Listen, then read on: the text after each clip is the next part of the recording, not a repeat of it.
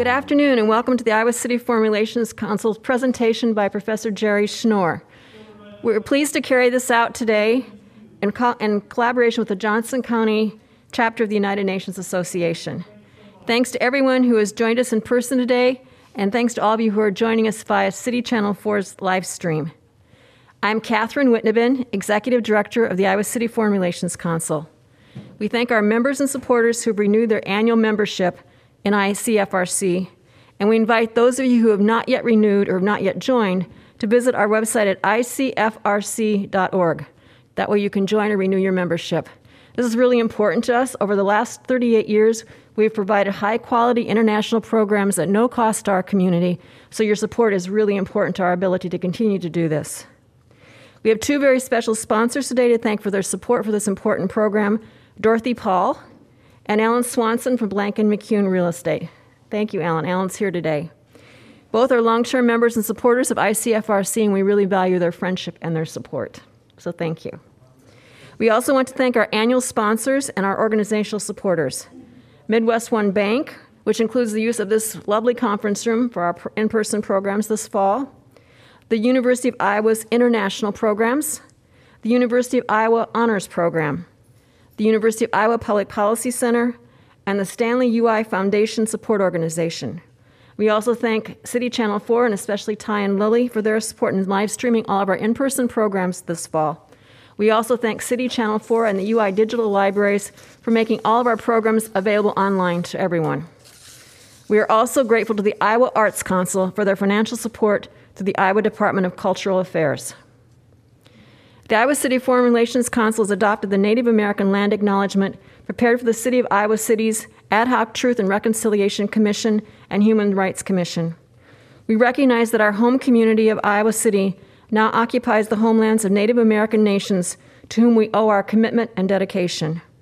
There, Iowa City was within the homelands of the Iowa, Meskwaki, and Sauk, and we, because history is complex and time goes far back beyond memory, we also acknowledge the ancient connections of many other indigenous peoples here. The history of broken treaties and forced removal that dispossessed indigenous peoples of their homelands was and is an act of colonization and genocide that we cannot erase. We implore the Iowa City community to commit to understanding and addressing these injustices as we work towards equity, restoration, and reparations. Thank you, Catherine. I'm wondering if it would be all right with those here in the audience if I remove my mask when I speak. Thank you. So, yes, indeed, I am Jim Olson. I'm the president of the Johnson County chapter of the United Nations Association. And I want to begin by thanking the Iowa City Foreign Relations Council and all of the sponsors for hosting this, our observance of United Nations Day. Uh, we, we value our partnership with ICFRC and look forward to continuing that partnership in the years ahead. Next Sunday, October 24th, is United Nations Day. United Nations Day marks the 76th anniversary of the day when the UN Charter came into effect in 1945. UN Day is an opportunity to recall the ideals stated in the UN Charter, to reflect on the UN's achievements over 76 years, and to recommit to the ongoing and huge unmet agenda. Our Johnson County chapter of the United Nations Association is an affiliate of the United Nations Association of the USA, a national, non governmental, nonpartisan membership movement calling for constructive U.S. leadership in the UN. Here in Johnson County, we aim to inform and give voice to those who urge the United States to collaborate with the other 192 UN member states to advance human rights, international security, climate action, and humanitarian assistance. More information about our organization is available on our website, which is johnsoncountyuna.org. All one word, johnsoncountyuna.org. For United Nations Day 2021, There is no more important topic than the global climate emergency. The words climate and environment do not appear in the UN Charter, and yet, today, 76 years after the founding of the UN, the world body is working in various ways to address the global climate crisis. The UN collects and disseminates the best climate science around the world, especially through the work of the Intergovernmental Panel on Climate Change.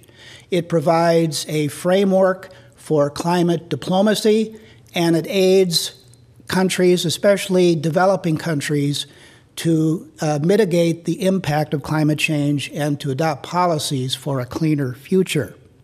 Today, we're focusing on the upcoming Glasgow Climate Summit, formerly known as the 26th Conference of Parties of the UN Framework Convention on Climate Change, or known as COP26 for short.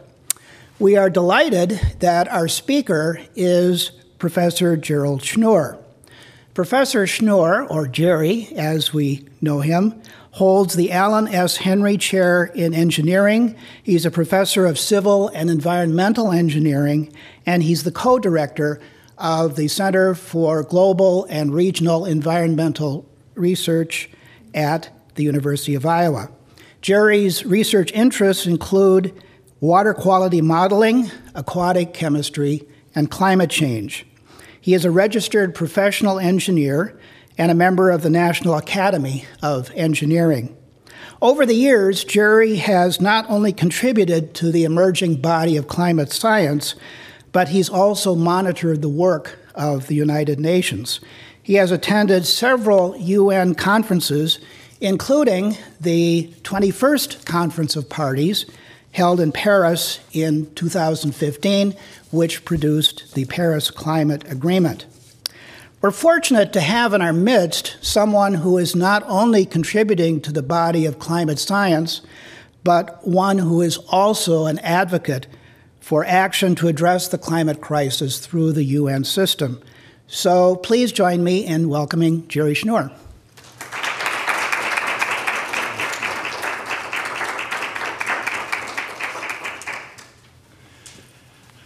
Is it okay if I remove my mask to speak?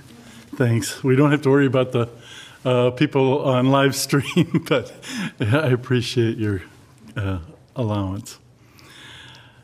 As Jim said, the Conference of the Parties 26 is the 26th meeting in a row of all the people who signed up uh, for the original United Nations Framework Convention on Climate Change. And that was back in 1992 uh, in uh, Rio de Janeiro. And uh, I was very fortunate to uh, be present at that meeting under the auspices of the United Nations Association. And we took, uh, I think, 13 students or more. Dorothy Paul, who's one of the sponsors of this meeting today, a dear friend, was there, Katie Hansen, uh, and many others. It was uh, quite an interesting meeting. The biggest issue was will George Herbert Walker Bush attend the meeting? And he did. And he was actually somewhat supportive and we became a, a, a signatory uh, to the United Nations Framework Convention on Climate Change, and we still are today after a brief hiatus of a few of a few days uh, prior to the Biden uh, presidency. I've been at all the major meetings uh, through time, and it's very interesting to see how things have changed. In particular, the the scientific background data the uh, United Nations uh, IPCC, the Intergovernmental Panel on Climate Change, has issued six reports beginning in 1990.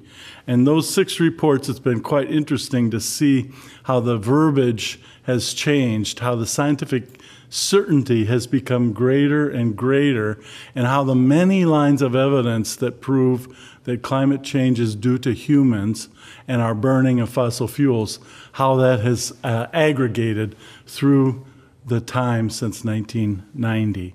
I'll tell you just a little bit about that because it's part of the story on the road to Glasgow, COP26, which begins on actually November 1st, uh, coming up in just a couple of weeks, and is a very important meeting, maybe even uh, rivals the Paris Agreement of 2015 that Jim Olson uh, mentioned, in which I was also a delegate at, and uh, it was a very exciting uh, meeting.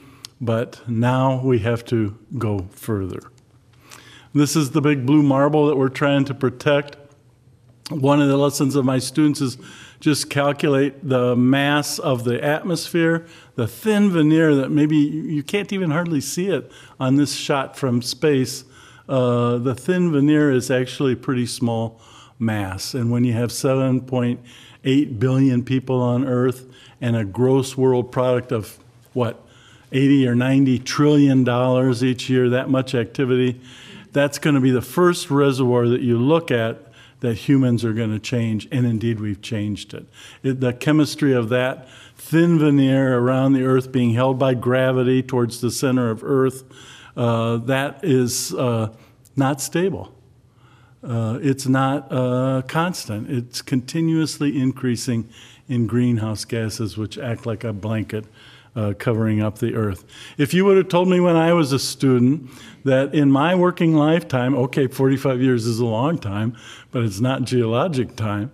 Uh, in my working lifetime, 45 years, we'd be able to uh, warm the oceans and uh, acidify the oceans in such a short period of time, I would have said you're crazy because even with my engineering uh, training, I knew the thermal mass of the oceans is so great and uh, going down on average four or 5,000 uh, meters, uh, I knew that to acidify it would be uh, very difficult, but we've done it. And uh, that's why we're in a, our 26th meeting trying to talk about what to do about it.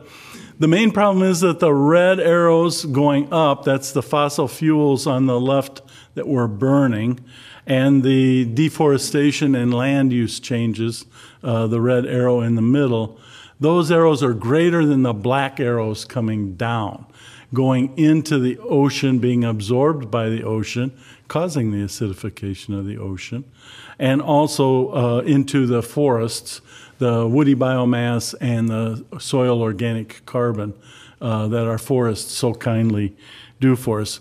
Because the red arrows are bigger than the black arrows, we're accumulating our exhaust in the atmosphere. It says in the very middle of the slide about 16.4. That's billion metric tons.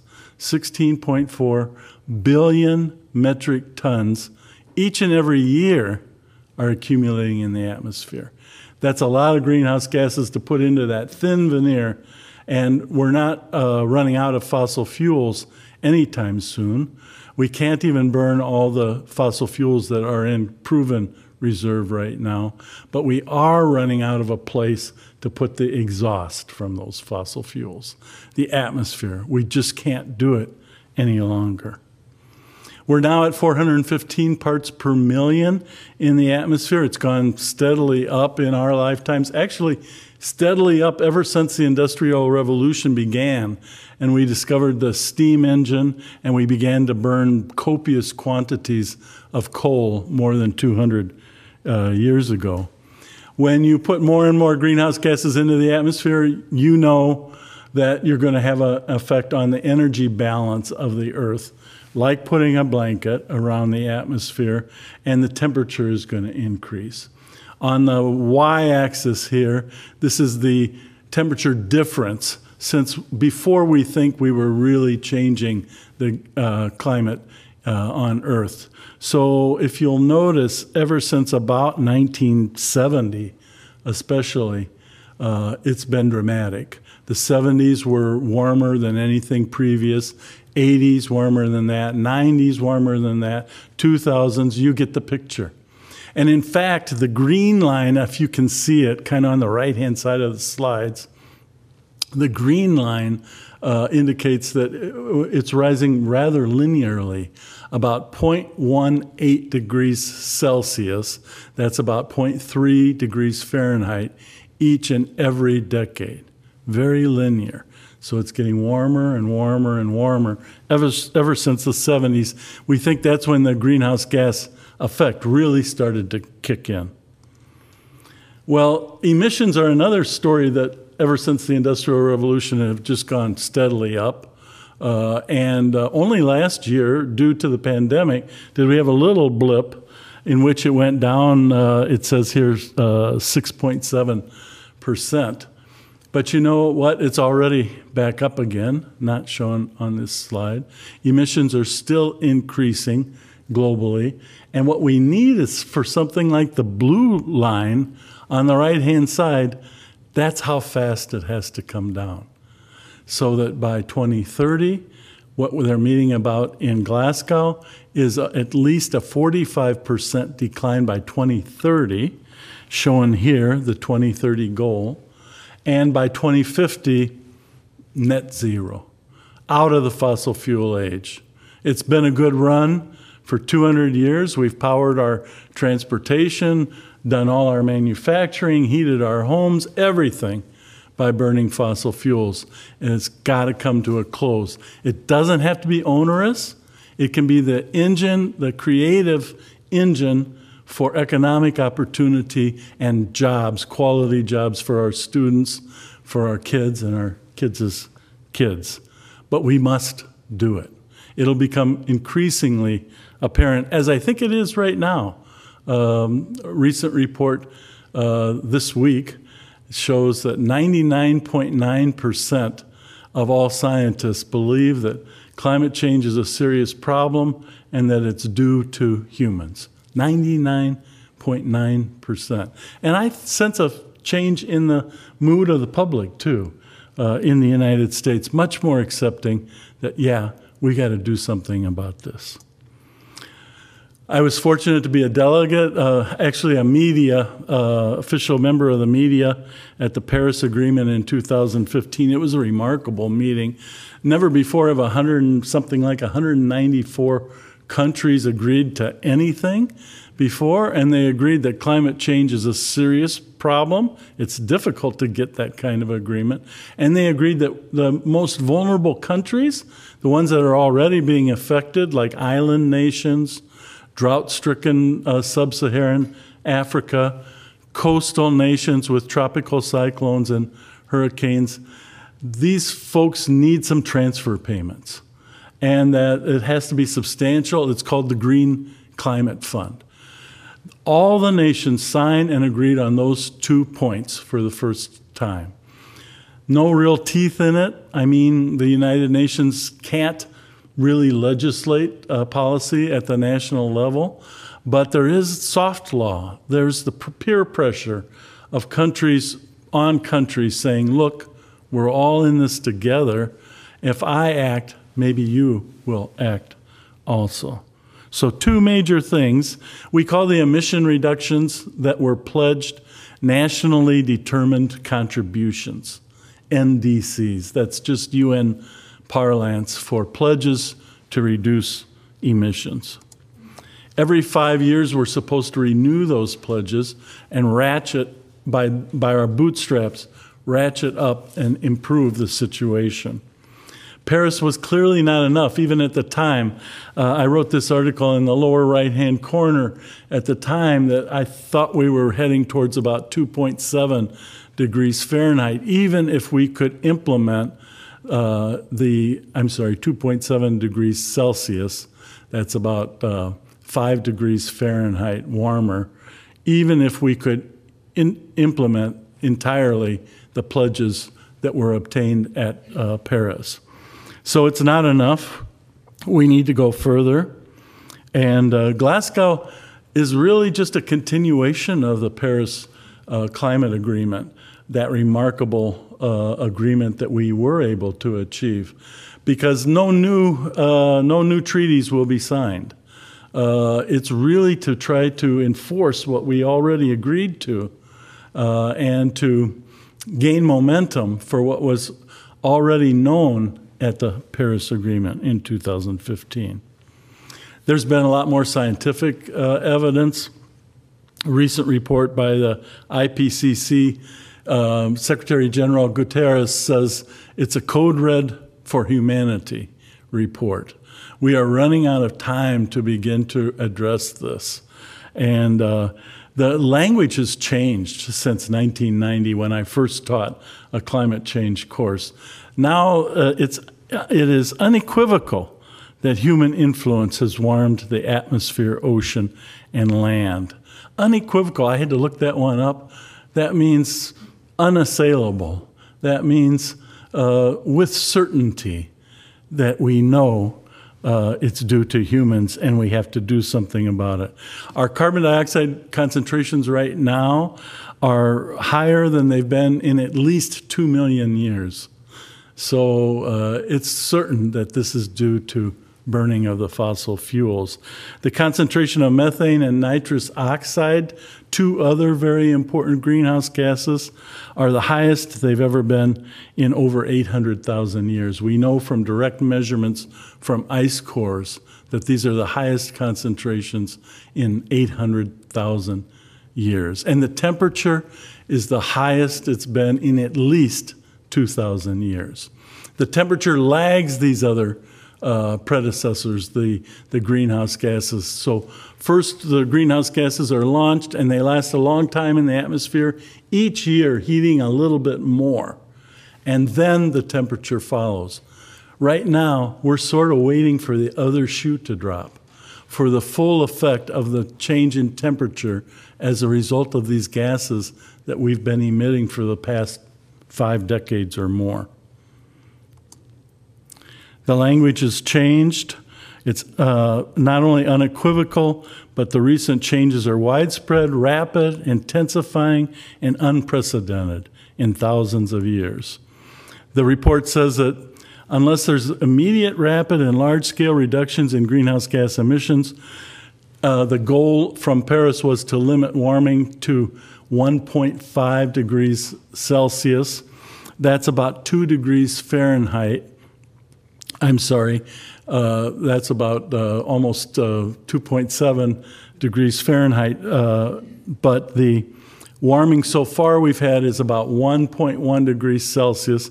That's 2 degrees Fahrenheit. So, averaged over the whole Earth, over all the seasons, we're about 2 degrees Fahrenheit warmer than we were, let's say, in 1950 or so. The Paris goal is to keep it uh, to 1.5 Celsius, but the current trajectory, as I told you, is indeed about 5 degrees Fahrenheit warmer. If we warm the Earth to 5 degrees Fahrenheit, average over all the places, average over all the year, it will be an earth that we have never imagined living in. It will be an earth that civilization and human development, with agriculture being only 10,000 years old, It'll be an earth that we've never experienced and one in which our development did not ever take place. It will mean massive repercussions. There's no going back. I'm sorry to say some of the changes that we've experienced already, even at just two degrees Fahrenheit warmer, some of the changes are almost irreversible. For example, to the extent that climate change has uh, caused the loss of species, they're gone forever. Climate change isn't the most important factor in, in, in that uh, problem, that we're losing maybe 25% of all species in our lifetime, but it is a contributor. Habitat loss, clearing of land, deforestation is still number one but all kinds of things seem to be playing a role, even including the bug zappers in your backyard, uh, zapping all the insects. Insects are way down. So are amphibians, reptiles, birds, and many other species. When we lose them, we, it's not like Jurassic Park, it's not like the movie. We're not saving all that DNA uh, to revive it later, it's gone forever. But many things can be reversed. The, the temperature, the warming can be uh, reversed, but first after the emissions are decreased. And ice sheets take thousands of years to build up. We're losing ice sheets now in Greenland and in Antarctica. That'll be mm, on the order of thousands of years to reverse and repair those. The carbon dioxide concentrations in the ocean and the acidification of the ocean, The decline in coral reefs, that's on the order of many decades.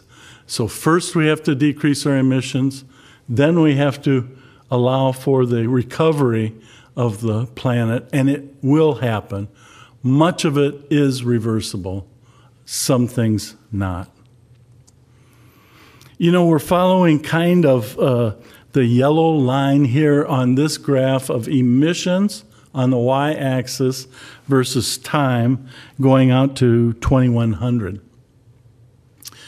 If we're following according to uh, calculations the, the orange or yellow line in the middle, it's going to be many decades before we begin to stabilize uh, the climate. We'd like to follow, according to the COP26 meeting, we'd like to follow the blue line, if you can see it, in which we have, yeah, roughly half emissions in 2030, so soon, and net zero emissions around 2050. We're talking about a transition unprecedented in human uh, civilization, and it will not be easy. There are some benefits, however. Because the, there's a long line in the lag in the uh, climate system, the greenhouse gases that we've put up there in the last decades are going to warm for many more uh, decades. Carbon dioxide is more than a 100 year lifetime in the and each year it warms some more. So in order to recover and stabilize our temperature, uh, here you're seeing even if we do the blue line, the goal of COP26, that's at the bottom, we're still talking about 2050 or 2060 before we're able to level off temperature. So this is something that needs action now, and the ramifications will take place in a few decades. This slide, I think, is kind of interesting. It, uh, let me try to explain it. On the y axis is the temperature anomaly. That's how much it's warmed since uh, industrial revolution. And you can see it's about 1.1 degrees Celsius now, the end of the gray uh, color. And that's about 2 degrees Fahrenheit now for us to do COP26 and what's at stake here, that's the 1.5 degree Celsius goal, we would be traveling along the blue area. And the blue area says that our total emissions on the x axis can only be about 500 gigatons more. Well, each and every year, we're putting out more, uh, more than 40 billion metric tons, gigatons, each and every year. So it tells us right off to keep the temperature from becoming 1.5 Celsius, we, need, we only have about 10 years left. So we, we must begin to reduce our emissions if we're going to stabilize the chemistry of the atmosphere and, and and the climate. Hopefully, a turning point is COP26 in uh, Glasgow. Uh, you can monitor all the proceedings, you can register uh, to do it uh, online. More ambition is needed. 197 countries are coming.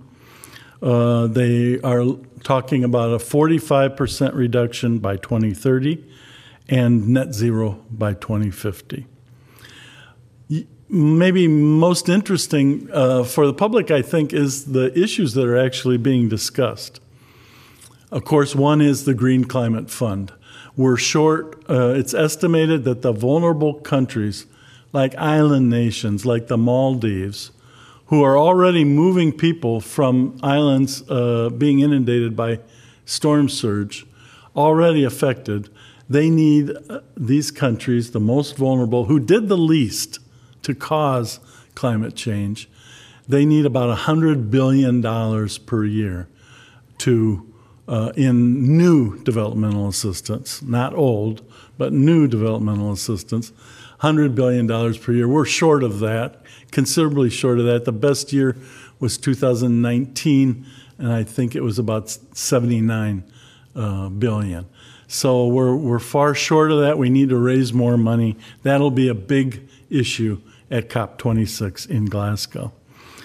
They're talking about rules in international finance and carbon trading. And uh, deciding on these rules, it's tough uh, negotiations again to get everyone to agree. Can you imagine if every international financial loan by the IMF or by the World Bank, every loan had to have a carbon statement associated with it? How is this loan going to affect the carbon budget and emissions uh, on Earth? And if it's in a negative sense, too much, you can't do that loan. Out it goes. That's what is at stake. That's what's being talked about. Can you imagine? They're talking about phasing out coal on a schedule soon and, and phasing out soon oil exploration. Why should we be exploring for more oil when we already have in proven reserve more than we can possibly burn on that previous graph I showed you of about 10 years? The oil in the ground right now alone, mostly owned by international oil and gas companies, there's some uh, national ones, but mostly uh, um, marketed independent com- companies. Those uh, amount to about $4 trillion. So, out of that $4 trillion, in proven reserve, maybe we can burn $1, billion, $1 trillion with a T. We're talking real money here. And $1 trillion. This is really going to be stressful and difficult negotiations. We're talking about stranded assets, what the economists would call of several trillion dollars. Keep it in the ground. These are, as you can imagine, tough negotiations. Why should we build a Dakota Access pipeline with a 50 or 75 year lifetime when we have to be out of the fossil fuel business by 2050 at the latest? Why should you build something like that? Why should you invest in something like that? Why should you be able to raise money for something like that? But we did it. Every one of those things uh, comes into question in a future. The U.S. position, as you know, is President Biden wants to be a leader. He had a climate leaders summit not long ago, uh, an online one, a virtual one. He's bringing 13 cabinet members with him, unprecedented in all of these meetings that we're talking about. But uh, it comes at a time when his own, the second uh, infrastructure, the social infrastructure bill, which has many names actually, but uh, we'll call it Build Back Better here, is threatened. Senator Manchin wants all the coal provisions out of it. Those are the provisions that would allow Biden to sign on to the COP26 agreement uh, to end uh, coal. U.S. plans, uh, w- w- our speech is better than our, our talk is better than our walk. Right now, the U.S. says that, uh, according to business plans, we will have a 17% increase in oil production and a 12% increase in gas by 2030. So we're still going up. We haven't even leveled off our emissions, we're, well, the U.S. has, but we're, we're still planning to go up and burn more fossil fuels. But what, what does Biden say? He says global fossil fuel production must start declining immediately and sharply. So our talk is much better than our walk. And it weakens his position as a leader coming into a big international meeting like this. John Kerry is actually our chief uh, delegate to COP26. He was very instrumental in the Paris goals. I saw what he did uh, and quite persuasive. He says this is the last best hope for humanity. And once again, all 20, all 20 of the G20 countries are not meeting their pledges, even under Paris, and that's not enough, but they're not meeting their pledges. UK is doing the best.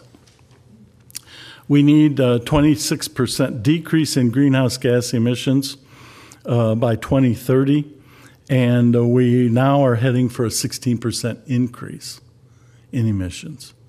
So we're far, very far off the mark. Putin and Xi Jinping are not going to go to um, COP26. That, that's bad because those are two of the largest emitting uh, countries. Historically, it's been the U.S. On an annual basis, at the moment, it's China. We need China to be involved in the agreement. We need Xi Jinping to see himself as a leader, like what Boris Johnson wants to be and like what Biden wants to be. But it isn't setting up that way right now. We need no more coal power by 2030. That's the OECD provision being discussed at, at uh, COP26. We need zero emission cars uh, completely by 2040. No more oil development, no more oil exploration first, and then it would be followed on a later timeline no more oil production.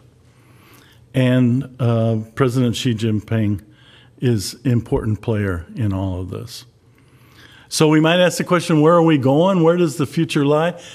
Nobody really knows because the different colors on this graph, spaghetti diagram of all 34 models that are being run to see where we're going. It's different scenarios, different international policies being followed. Again, the blue at the bottom is where we need to go. That's the uh, emissions versus time. And by 2070, we'd have a completely stabilized climate. We would begin to be going back to uh, a norm less than less warming than we have experienced already. But if we're following the orange and the yellow, as I said, uh, it's going to take much, much longer than that climate action and climate solutions. Uh, I think you know the the the issues. Uh, mostly electrification of of most everything, and generate that electricity with wind and solar, and yes, maybe nuclear. I don't think nuclear is going to help us very much in that first 2030, uh, next 10 year period, that goal, because it takes too long to site and permit uh, nuclear power plants, but I don't think we can rule it out. If you believe this is a serious problem, and I do, then we have to consider new, modular, safer uh, nuclear power plants as well, I think. We're talking about electric vehicles and battery storage for them. We're talking about public charging stations. We're talking about a smart grid, a much expanded grid and uh, pricing associated with the demand uh, so that you can fill up your uh, battery when the price of uh, electricity is low. We're talking about weatherizing homes. We're talking about creating millions of high quality jobs in all of these sectors mentioned earlier. Good things are happening. I was talking earlier with people uh, one thing, there's some massive reforestation uh, projects going on. To me, this is the most natural way and the best way uh, to have negative carbon emissions. Let's just replant what we've already deforested. And there are projects going on. In the Gobi Desert, China is trying to replant the Great Green Wall to prevent desert, uh, desertification of uh, Beijing. The African Union uh, has joined together in a Sub-Sahel uh, project in sub-Saharan Africa to reforest the desert that has formed there on the south side of the Saharan desert. And there's some success, as you can see uh, here, to reforest. In Iowa, what it calls upon for us is some type of regenerative agriculture, one in which we have a more diverse crop rotation, like maybe that we had in decades past. No tillage, fewer pesticides and chemicals, putting animals onto the land as a part of the uh, recycling the, the manure and keeping organic carbon sequestered into our soil, managed grazing, cover crops, buffer strips, grass waterways, prairie strips all make sense for Iowa to play a part and a role in net zero emissions. Most of my economist friends say that we won't be able to do any of this without a much higher price on uh, fossil fuel emissions, on carbon. They say that because carbon is not paying its externalities. The real cost of a gallon of gasoline, I have my students calculate, it's not $4. It's something like $15 if you count all the health effects, the smog, the visibility, the materials damages, not to mention troops in the Middle East to protect supply lines, it's vastly underpriced. In a Pigovian tax, my economist friends tell me it's sort of like a sin tax. You have to pay for those externalities, raise the price, disincenting the use of fossil fuels, and encouraging the use of renewable solar, wind. Who, who owns the wind? Who owns the sun? Nobody. 50% of the expenses of the utilities with coal fired power is in the fuel, in, in making long term contracts for the coal or the natural uh, gas. No more fuel costs when wind and solar is no more. You never have to think about that again. It's a much, much better situation. Putting a price on carbon then incentivizes economies of scale for wind and solar. There'll be much more purchased, and therefore the prices will come down. It's only maybe that way that we can really get it done. We have a bill in Congress, it's H.R. 761. It's not going anywhere right now, I'm, i must confess, but uh, it's the idea of a carbon fee and dividend, returning the, the, the tax at the port of entry of the oil or the point of production, returning that tax uh, that's collected by the government to each and every uh, citizen. If you use a lot of energy, emit a lot of carbon emissions, you're going to pay more because there's a tax on it now.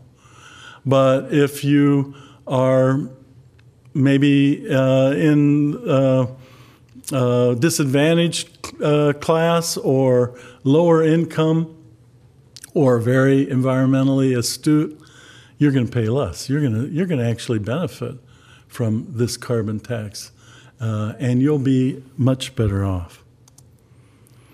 The air will become cleaner. Health will improve.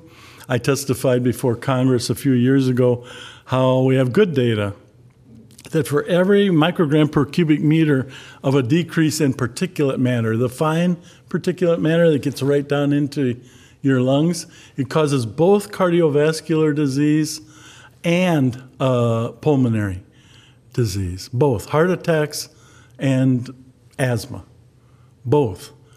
When you decrease it even one, and we could easily lower ours by 10 by following COP26 by 2050, we're talking about 750,000 people living who would pass otherwise. Particles in the air are very bad. It'll be a much, much better world if we can transition out of the fossil fuel age. Wildfires would decline. Remember the Camp Fire a couple of years ago in Pasadena? All the people who perished trying to get out in their cars uh, with very little chance for egress. Strength of hurricanes and storms will decrease as a result of COP26. We last year we had 30 named storms, a record. Remember, we had to go into the Greek alphabet. 13 of them hit the U.S. coast, also a record. We had Hurricane Laura, the most expensive storm ever. Poor uh, um, um, Lake Charles, Louisiana, got hit three times in 2020, including Hurricane Laura. 150 mile per hour winds. It spun up very fast because we've warmed the oceans. The oceans are warmer. The, the temperature of the Gulf was about 88 degrees Fahrenheit, which fueled Hurricane uh, Laura. It spun up very fast, hit with 150 mile uh, per hour winds. Uh, the oceans are warmer, that causes more evaporation. The air is warmer, that holds more water. So here in Iowa, we get most of our weather in the summer and, and uh, early fall from the Gulf. And so uh, the hydrologic flywheel is spinning faster and faster. Global rainfall rates are increasing. And wet areas like Iowa are getting wetter. And we're going to get more wetter in the future. The IPCC report tells us that. So, intense precipitation events that cause flooding, like we saw in 2008 in Cedar Rapids. What we've seen in Cedar Rapids is almost the 100 year flood is now a 25 year flood. So it doesn't occur once in 100 years. It will occur, this type of flooding, once in every 25 years. That will decrease if we get a handle on climate change. Somehow, some way, we hope, and the reports don't do a very good job of quantifying this, but we hope to avoid tipping points. There's possibilities where we call it abrupt climate change, where things could change very quickly. And some of those, uh, I know it's a comical slide, but it wouldn't be comical for humanity if we, the permafrost in Alaska and the northern territories melted fast, releasing more and more methane as a greenhouse gas. There's some indications that that could happen. Uh, it's not, uh, it's abrupt climate change when if ice sheets would begin to break off Antarctica very fast. Thus, these are glaciers moving at glacial speed, but when you break one off, you free up the space for the next one to break off. And all that ice is contributing to sea level rise as well. I won't go into all the tipping points, but it's another reason why we must do something like COP26. We need to listen to each other somehow in this country, especially. I'm thinking again of the Dakota Access Pipeline, of the Native Americans beating and drumming and singing, and we didn't listen to them. We never really listened uh, to them. And we build a pipeline that is going to last 75 years, and we can't possibly use it. Maybe we can retrofit it for hydrogen, a hydrogen fueled economy.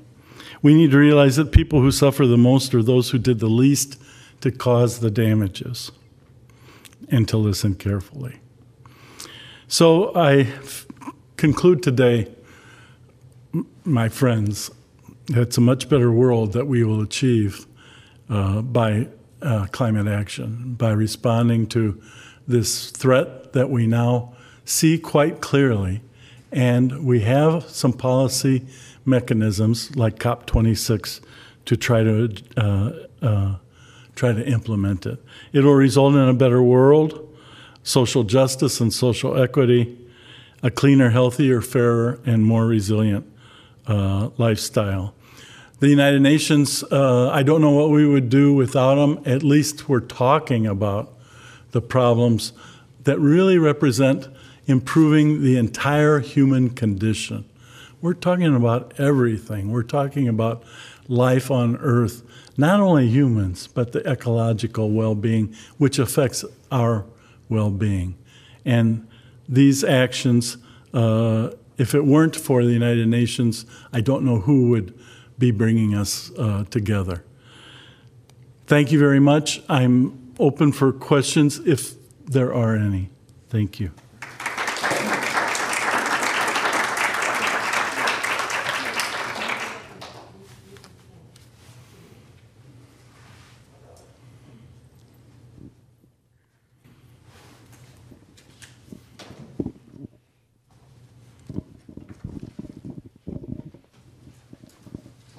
Thank you, Jerry. Okay, we're now going to move on to the question and answer portion of the program. Uh, For those of you here in the audience, if you'd raise your hand and wait for the microphone to be brought to you.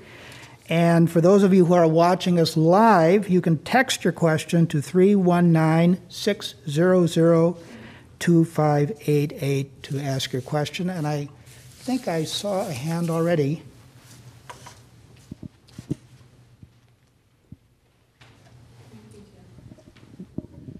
I have two questions actually. The first one is um, you say almost 100% of scientists believe in climate change.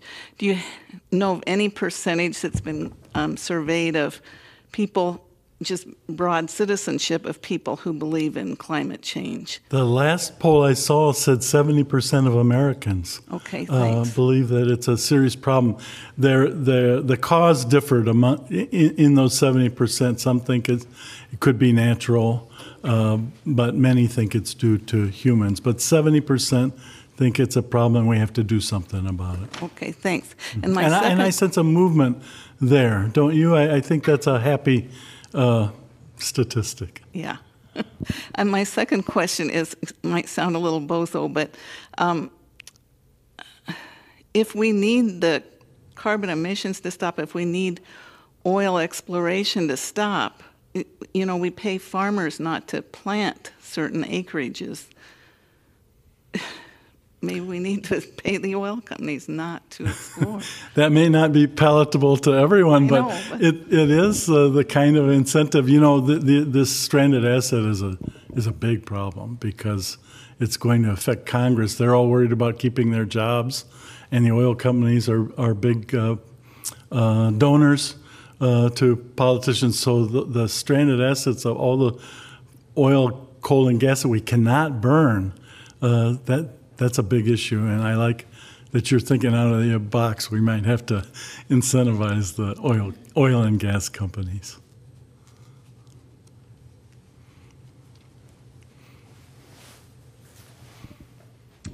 Thanks. Uh, Jerry, can you talk about the um, uh, news out of Russia that uh, in Siberia there are these methane leaks that are visible uh, from space that uh, are pretty dramatic uh, when you see them, um, but I'm just wondering how, uh, how serious an issue that is. It's a great point, and it's a very serious issue. Um, and it's not only Russia. You know, we've seen an increase in methane from satellite uh, remote sensing. We can see the leaks now from our own fracking operations and our own flares uh, in this country as well. But Russia is the world's largest gas producer, and uh, it's a big part of their foreign policy, as you know, with the new pipeline going to northern uh, uh, European uh, countries. And methane has CO2 is still the the biggest problem. Burning of fossil fuels that's maybe 65 percent of the energy effect, but uh, methane is increasing very fast. And uh, we thought uh, about three decades ago we thought it was leveling off, but now it looks to be going up. That corresponds with fracking and the new uh, gas uh, exploration, including uh, in including in Russia and the and the and the U.S. And so we need to get a handle on that. It also could be the clathrates begin, you know, the permafrost issue. We use carbon isotopes to make that differentiation.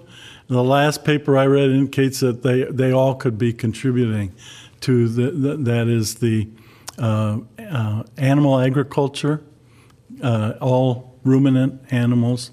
So what's that? Cows and and sheep and um, the biogenic release from Alaska and the northern territories of clathrates as permafrost melts. But personally, I think most of all, it's due to the gas exploration. It's a big problem and increasing.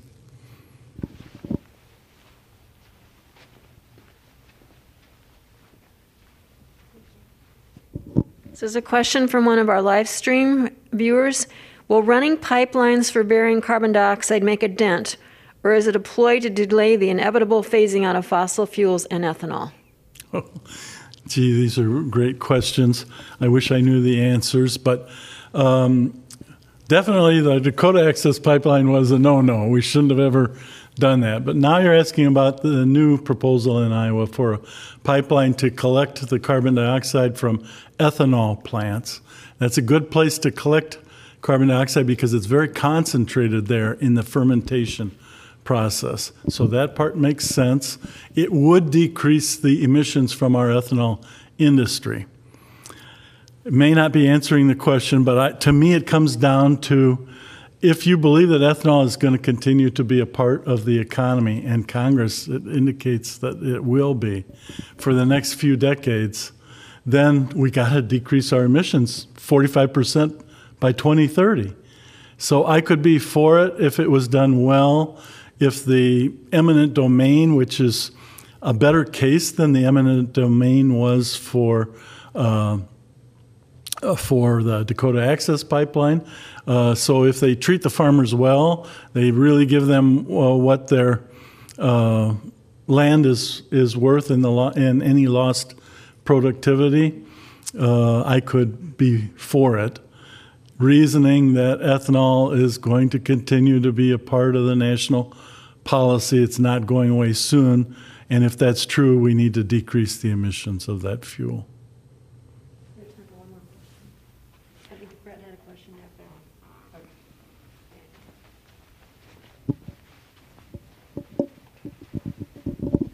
Hi, Jerry. I think uh, we've heard a couple times the issue of uh, where beliefs come into conf- conflict with climate change.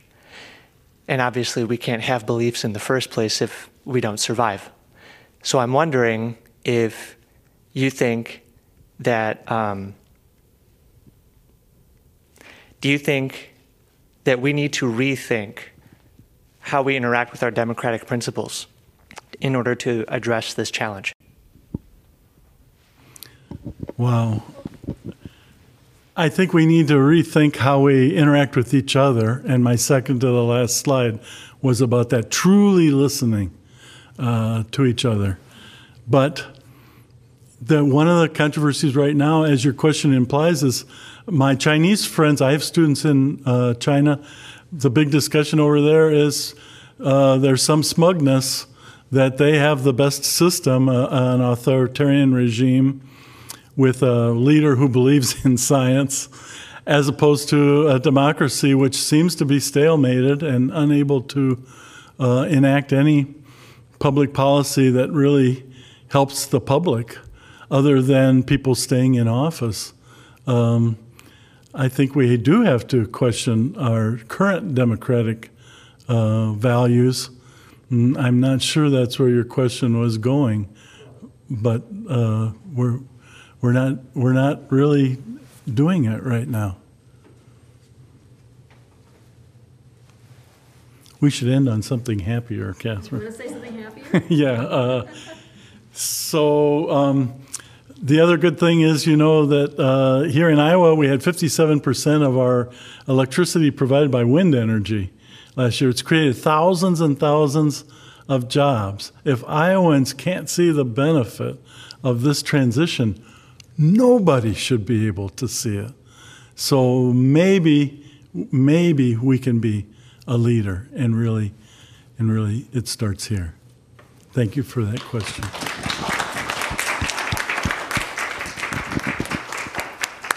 First, I want to thank Jim Olson and the Johnson County chapter of the United Nations Association for your support for this. And then I want a big thank you to Professor Jerry Schnoor. As always, he's a fabulous speaker, and I know you all really learned a lot. I know I always learn he talks. So thank you so much. And I know you probably have a whole collection of these mugs from the Iowa City Foreign Relations Council, but here's a small I do, thank but you I have lots of students too, so. So thank you so you much for today.